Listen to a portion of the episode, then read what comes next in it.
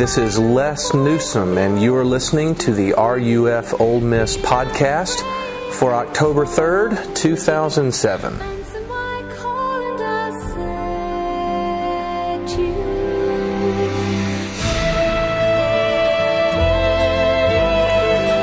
Revelation 6 through 7, let's give our attention tonight to the reading of God's Word.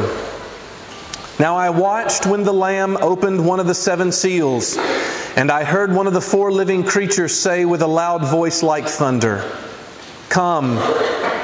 And I looked, and behold, a white horse, and its rider had a bow, and a crown was given to him, and he came out conquering and to conquer. When he opened the second seal, I heard the second living creature say, Come. And out came another horse, bright red. Its rider was permitted to take peace from the earth, so that men should slay one another, and he was given a great sword. When he opened the third seal, I heard the third living creature say, Come. And I looked, and behold, a black horse, and its rider had a pair of scales in his hand. And I heard what seemed to be a voice in the midst of the four living creatures saying, a quart of wheat for a denarius, and three quarts of barley for a denarius. And do not harm the oil and wine. When he opened the fourth seal, I heard the voice of the fourth living creature say, Come.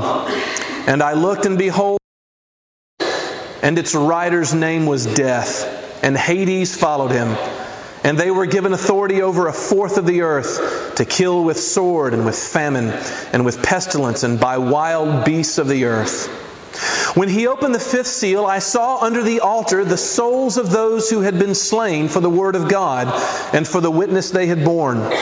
They cried out with a loud voice, O sovereign Lord, holy and true, how long before you will judge and avenge our blood on who dwell on the earth?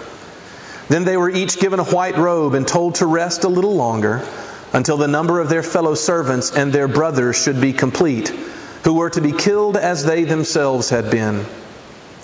When he opened the sixth seal, I looked, and behold, there was a great earthquake, and the sun became black as sackcloth. The full moon became like blood, and the stars of the sky fell to the earth as the fig tree sheds its winter fruit when shaken by a gale.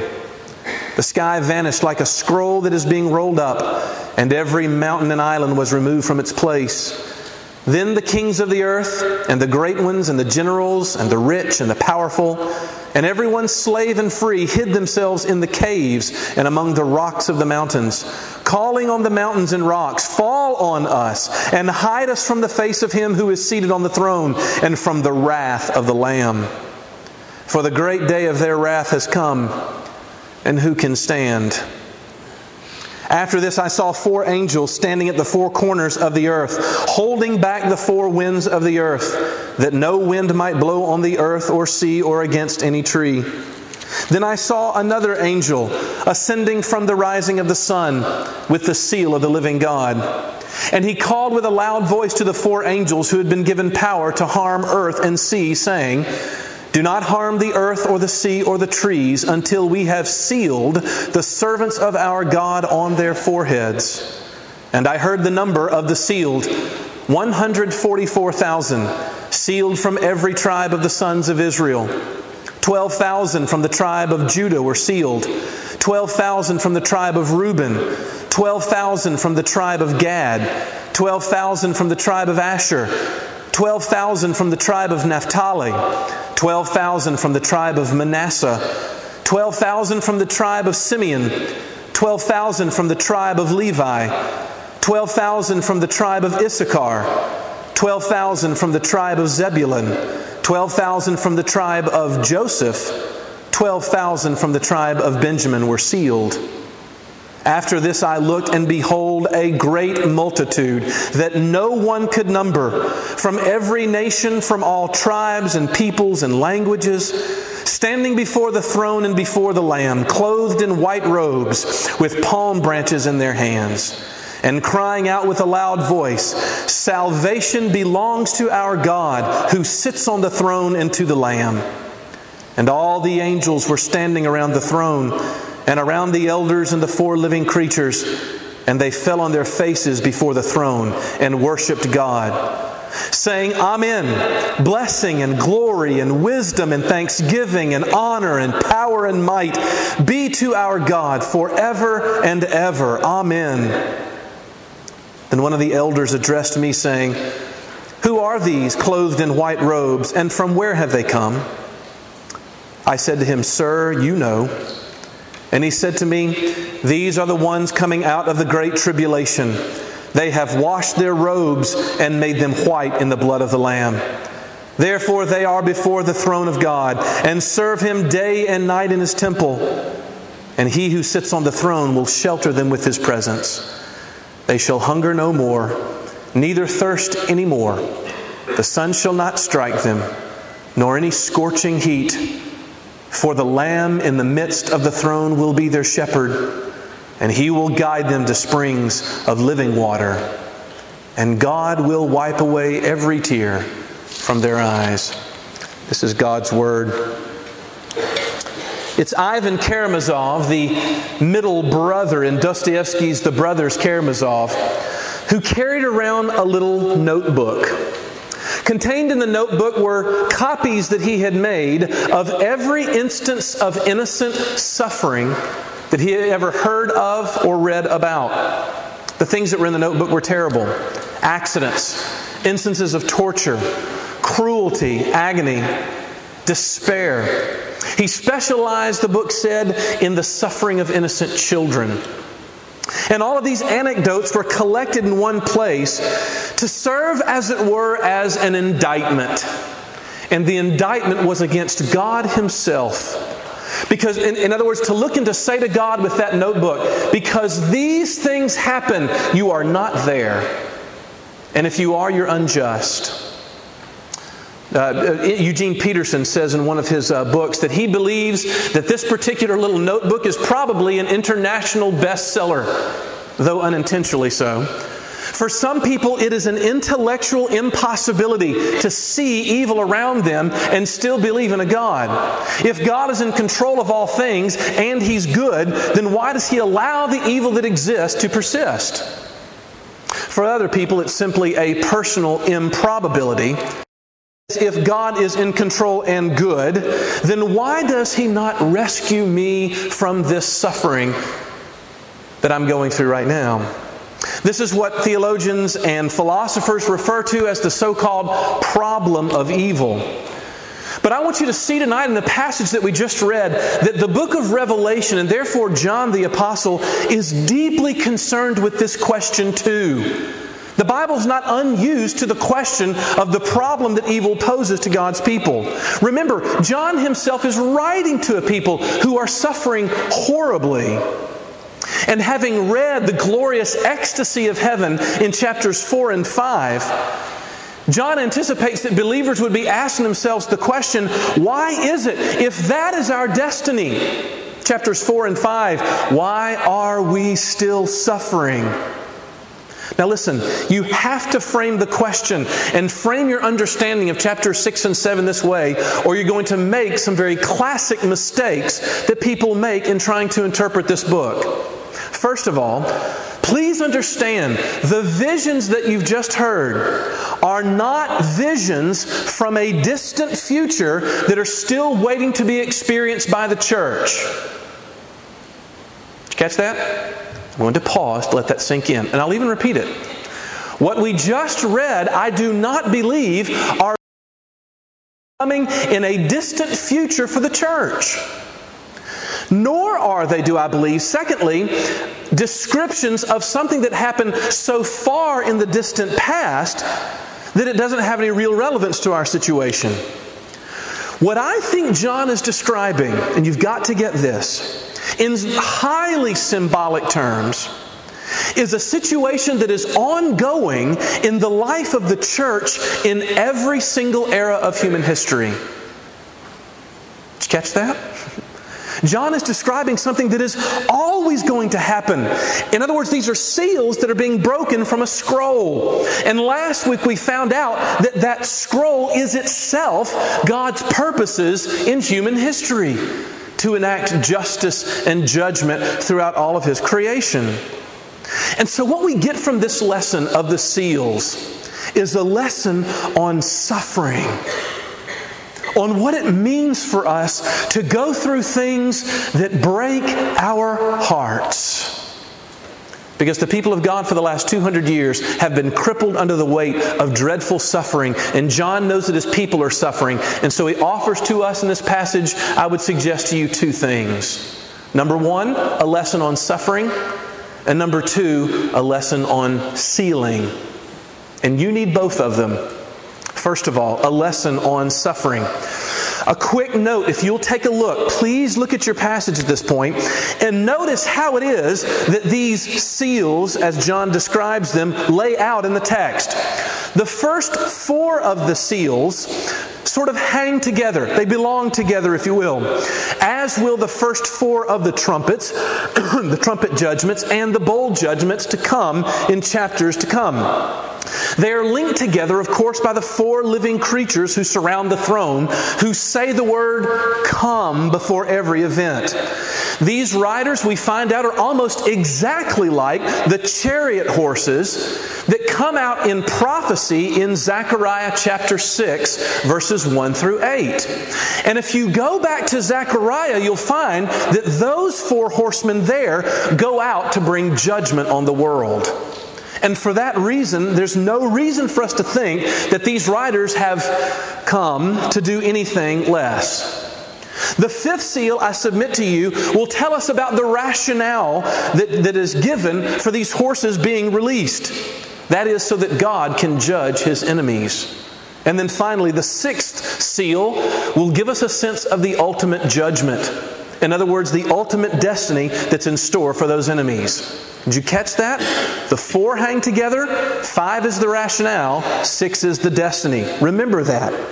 And hopefully, from that very structure, you can see what John is doing here. He's giving them a symbolic interpretation of their own suffering. He's trying to give them a way to deal with it and to get through it by giving them these images. And so, therefore, we have to look and see what is it that these symbols mean? What are they? Well, the Lamb opens the seals, right? And at the very moment that he opens the first four seals, a rider goes forth. Who are they? First of all, there's a rider on a white horse, bringing what it says conquering and conquest. What John is saying is, is that throughout human history, the balance of power is going to constantly shift back and forth. The red horse, as it rides forward, brings calamity, slaughter, bloodshed. Christians have always lost their lives throughout the last 200 years of church history. The 20th century, quite honestly, being one of the most brutal. The black horse comes out to bring what I would call economic suffering. The living creature comes and explains that the prices for food have gotten exorbitantly high, while the rich continue to live in their happy luxury. Hence the command not to damage the oil and the wine, typically high dollar commodity prices. Finally, there is the pale or the sickly horse that comes and we're told is death itself. Death, the ultimate enemy of God. So, do you see what's being said here? The Bible is saying that throughout history, God is so ordering, listen to this, is so ordering the events of history so as to vindicate his people and to judge those who oppose him. That's what this passage is about. God is simply giving us a glimpse of saying, I am bringing about calamity. The reason why suffering comes is because I'm vindicating my people and I'm judging my enemies. And this has been going on for 2,000 years. And I think there's a couple of interesting points, therefore, in the text. Point number one.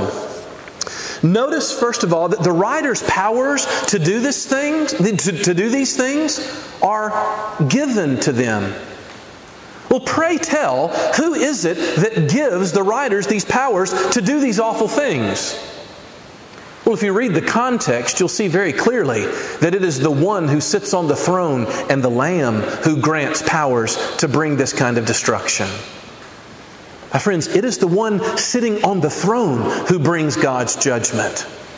Now, look, you've heard me say before that there is nothing easy about trying to claim that God Himself is responsible for human calamity. There ain't nothing easy about that at all. And if you think it's an easy question, you're not paying attention. And to be honest with you, there is no logical, sort of airtight uh, uh, argument that I can offer to you to somehow help you make sense of how it is that God moves in human history through evil without Himself being the author of it. I can't answer that question for you. But I will say this I don't think you can live without it. Because if we do not have God's sovereignty even over our suffering, then suddenly our suffering is for no reason. A number of years ago, my aunt, my mother's sister, called my mother to complain. And to be honest with you, she had a right to complain. You see, my cousin, my aunt's son, had recently been, uh, or he and his wife had recently been trying to conceive. And through some of the conception efforts, they had actually uh, conceived triplets. And the healthy, the pregnancy simply did not go very well.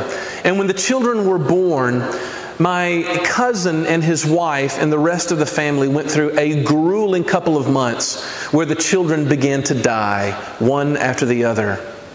Tiny little infants. And my aunt gets on the phone and she says to my mother, she goes, and she went through a brief, it was a brief time, but she went through a moment of a crisis of faith and she said, I just don't understand how I can be expected to believe in a God who would allow that kind of thing to happen. My mother, I thought, answered her very wisely because she looks and she said, And I don't have an answer for you either. I can't answer you the question, why? Except to say that I would rather believe that there was a God in heaven who allowed the suffering that I'm going through for a reason that He has not yet told me than to suddenly hear that there was no God at all, and therefore their suffering was for no reason. Which is worse? A universe, a universe where you don't have all the information, or a universe where it's just another random event? Secondly, the, the first point, of course, is this idea that these powers were given. But secondly, I want to suggest to you that these riders are still riding today. There's no reason for us to think that even in our own world, the riders are still riding. Take, for instance, the black horse. The black horse is, of course, economic disparity. Look, the idea that the United States is a meritocracy, do you know what I mean by that word? This idea, this sort of American idea, where you know what, if you come to America, everybody has an equal chance. Everybody has an equal chance to better themselves and to put your life together on your own terms. That idea that America is such a place has lately been called greatly into question, and I think with good reason. A recent article in the, in the Economist said, I gave a couple of statistics that I found fascinating. Listen to these says first of all that if you take the incomes of America of Americans from 1979 to the year 2000, the lower 20% of incomes in the US grew by about 6.4%. The lower 20% had about a 6.4 increase in that sort of 2021 year span. The top 1 1% grew by 184%. Here's another one. The top, 100, the top 1% of people in 1979 made about 133 times what the bottom 20% made. In the year 2000, they made something like 189, 189 times what the bottom 20% made. It's not getting any better for the poor. Thirdly, in 1979, the top CEOs made 39 times what their average workers made. In the year 2000, they make a thousand times what the average worker makes. Finally, let's listen to this one. The top 1% in the year 2000 earned 20% of all the income in the U.S. in the last two years. The top 1% in this country owns a third of our country. Now, look, you can take those statistics however you want to. I'm simply suggesting that what that shows is that the black rider has been riding forth and there is great economic disparity. And the truth is, it's growing. There are still those who cannot afford to live in the way in which they do while the rich get richer. We are not the meritocracy that we thought that we were. And I want to suggest to you that it is the judgment of God. The rider's riding forth, and we're living in the midst of it. The fifth seal then gets opened to show that God's people, the martyrs that have died for the faith, their blood has been spilt and they are crying out for justice. Now, I'll be honest with you, that little line that they cried out there saying, Avenge our blood, O God, is very unsettling for, for folks, but the truth is it doesn't need necessarily to be. I want to suggest to you that there is nothing sinful, listen, there's nothing sinful or even necessarily unforgiving about a longing for God to make things right, to set the wrongs in the universe to the right.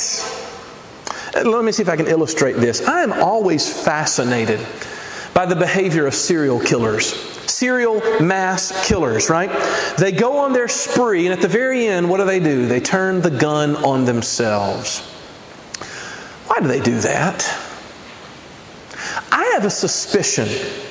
And my suspicion is is because they don't want to face justice. They don't want to face what they know is coming. But this is my question. How do they know they won't face justice? Have you ever thought about that gamble? In many ways, it's the same gamble of someone contemplating suicide. A person who is suicidal thinks, I just want to end the pain, so I'm going to take my life. And the question that we would offer that is, how do you know that that is a cessation of pain? For the person who doesn't know Christ, we don't, we're not sure at all that that's a cessation of pain. My friends, why is it that the gunman kills and turns the gun on himself? Because in his mind he says there is no justice, but how do you know that? Have you been on the other side of the grave and come back? It's an unbelievable gamble, but I want to suggest to you that there's something written on the heart of every single human being that God is going to make all wrongs right. In the end, there will be justice, and everyone will have to face it.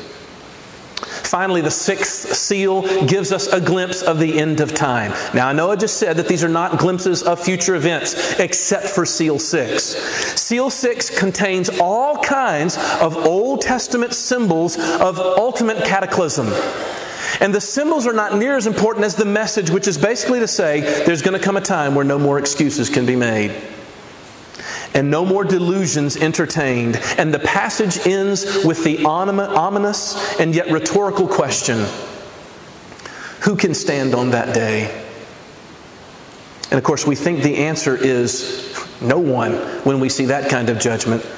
Until that is that we get to chapter 7. And it brings me to the second point. The first thing is a perspective on our suffering. The second thing we have to see is a perspective on our sealing. Look, you have got to feel the force of chapter 6, verse 17.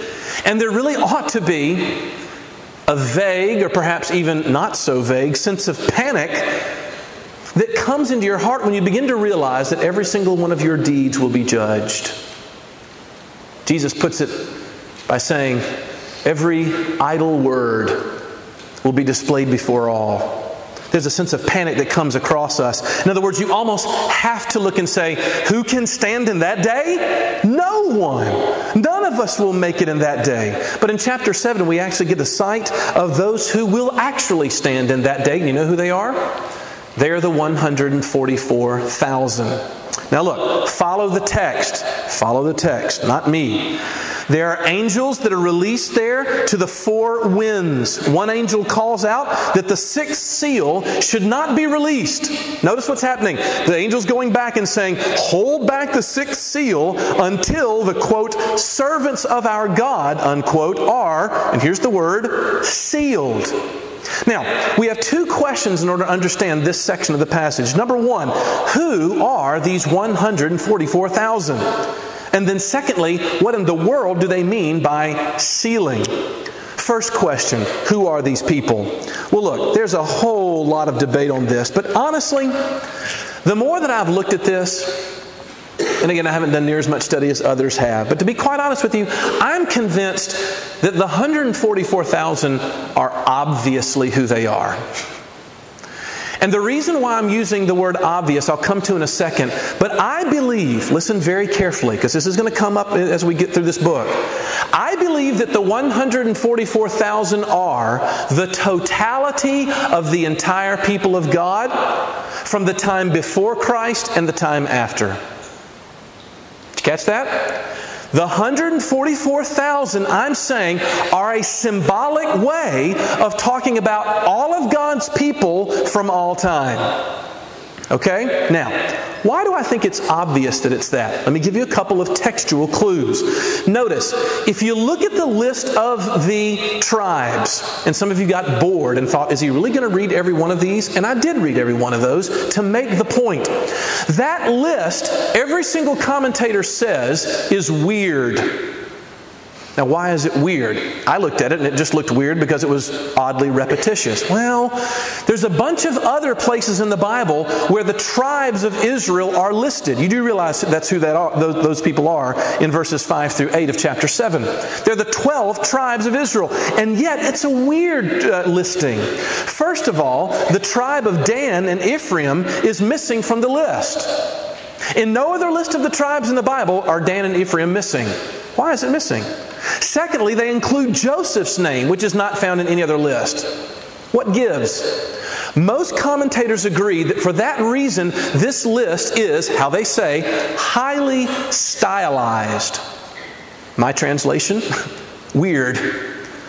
And because of that, I think John is telegraphing something. He is saying, I'm doing this uh, purposefully so that you can realize that I'm speaking symbolically and not literally. And from that perspective, the symbol's not hard to figure. Look, y'all, 144,000 is 12 times 12. There's those numbers.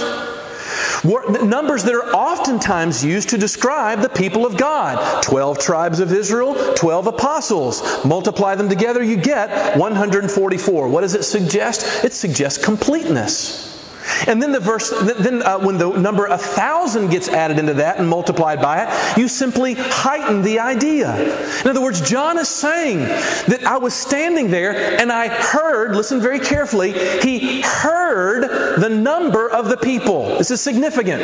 And the number that he heard was 144,000. But do you notice what happens when he turns and looks in verse 9? Did you notice that? He turns and looks and he sees what? A number that nobody could possibly count. Did you catch that? He hears the number and it's symbolic 144,000. He turns and sees, and he sees what that 144,000 stands for, and it's a number that nobody can number. If you believe that the 144,000 is a literal number to be taken for a literal number of people, then why can't John figure out the number in verse 9 after he's already been told it in verse 4? You follow? I, am not trying to be ugly, I just think it's obvious. 144,000 are a symbolic view of people. You know what this means? It's going to be a lot of people in heaven. I think that's good news. I think that's wonderful news. All of God's people from history past and history future gathered in one glorious brand new creation. Ah, hold on for that. We'll get to that at the end of the semester. But look, y'all, the reason why I'm sort of going on so much about this is because there are a lot of people in our day, not the least of which is the Left Behind series and all of their popularity, that believe that this 144,000 are actually talking about Jewish people. Many say that what we have there in chapters 4 and 5 depicts the exit of God's people from the earth, a great rapture, as it's known. And these people are taken, and what he's going to leave is a specific number of Jewish people, 144,000, who will then carry on God's agenda as his covenant people. Now, look, there are a lot of problems, I feel like, with that view that can, I think, be solved easily when you consult the New Testament writers. Because the New Testament writers everywhere are trying to say that the church, the people of God in the New Testament, are themselves Old Testament Israel. Don't believe me? How about Galatians 3.29, where Paul says, if you belong to Jesus, you are, drum roll, Abraham's offspring. Well, that's an interesting way to talk about it. Galatians 6:13 says that the church is the Israel of God. Philippians 3 3 says that we are the circumcision who glory in Christ Jesus. In other words, these Old Testament figures are given, but they are applied to the people of God today. Look, all this is to say is this. and if I wasn't in trouble before, I'm in trouble now, but I'm going to say it. Jewish people do not have, I believe, any more covenantal significance before God. There, I said it. And they're offered the same gospel of grace just like we Gentiles are. They have the exact same offer of God's grace to them just like Gentiles do. But as an ethnic people, there's nothing special about them, at least in God's agenda, because the New Testament church has become that and fulfilled it. Follow? Okay, second and lastly, and I'll finish with this. I've gone too long. What in the world does it mean to be sealed? I left the best for last, okay? What this means is that um, what it means to be sealed is that if you are a person in this room tonight who, like it says in verse 14, has washed your robes and made them white in the blood of the Lamb, then you are a part of the 144,000. There it is and you're sealed, it says. And that means that, that there will be no harm that will come upon you when God comes to judge his enemies. Um, that's a good thing. It's good news. Why? Well, because the reason is because the word sealing has actually already been used in the New Testament. Paul used the word back in Ephesians 1. He said, having believed, you were marked in him with a, you guessed it, seal the promised Holy Spirit, who is a deposit guaranteeing your inheritance. A deposit guaranteeing, guaranteeing. Let's see if I can illustrate this one. When the Jews went to Pilate to ask for Jesus' body, they said they wanted his grave sealed. They wanted his grave sealed. And what they would do is they would take this huge stone and roll it in front of the door of the grave. And they would take two sort of globs of wax and they would set one on the stone and one on the wall and connect the two with a rope. Therefore, if you happened to move the stone at all, you couldn't do it without breaking the seal. You see what that means? Jesus is saying, and John is saying, that if you've been washed in the blood of the Lamb, then the truth of the matter is is that no spiritual harm can come to you and the holy spirit is his seal showing that you're protected you are safe as a kitten. You are secure forever. Nothing can snatch you from his hand, and you can face the four horsemen. And you can face whatever wrath they come to bring. You know what it means? It means that you can face whatever suffering you found yourself in tonight. The room is too big and too full for there not to be someone here whose heart is breaking. And what the Bible comes to say is, is that what this means is, is that your suffering can never be ultimate. See, that's a temptation, isn't it? We get waylaid by something. Or worse, we have the low sort of throb, the painful, unindescribable throb of suffering that simply will not go away. And what God is saying is, is it's all temporary. And the truth of the matter is, that is the meaning of the song of the elder. Now, come on. When I read that thing, was there not just a little piece of you that got excited about that? I mean, come on. He will guide them to springs of living water, and there He will wipe every tear from every eye. Come on, y'all. Not paying attention if you don't look at that and say, even if you didn't believe that, you wish it was true. And God says it's a guarantee. It is your absolute destiny that I have for all of those who are facing suffering. And the truth of the matter is, even somebody as hard and encrusted as Ivan Karamazov says the same thing. Listen, listen to him. He says, I believe like a child that suffering will be healed and made up for. That for all the humiliating absurdity of human contradictions, they will vanish like a pitiful mirage.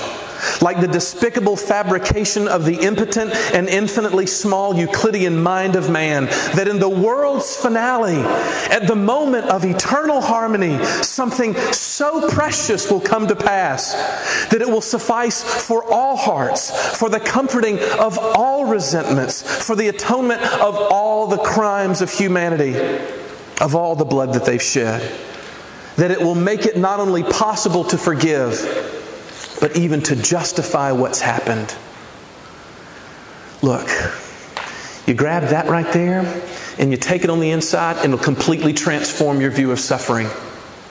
Philip Yancey tells a story about World War II POWs who were uh, encased in POW camps waiting for the Allies to save them. And the POWs had actually fashioned for themselves a very primitive radio to pick up signals from the outside. One day the word came over the, over the radio that the Allies had won and they were coming in to free everyone. But the Germans had not yet heard about it. The next morning, the Allied uh, prisoners got up, to, got up out of their beds and went and did the same old work detail that the Germans had made them do before. But you know what? They had a little bit of a lighter step, did they not? Because they knew that in the end, salvation was coming. Oh. Look, is there anything like that in your soul? I don't know where you stand tonight. I don't, I don't know where you look at or how you look at the kind of things that Christianity presents to you week in and week out in RUF.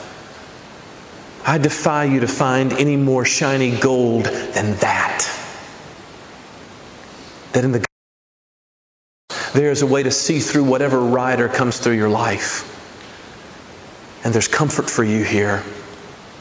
And that is an invitation. Let's pray.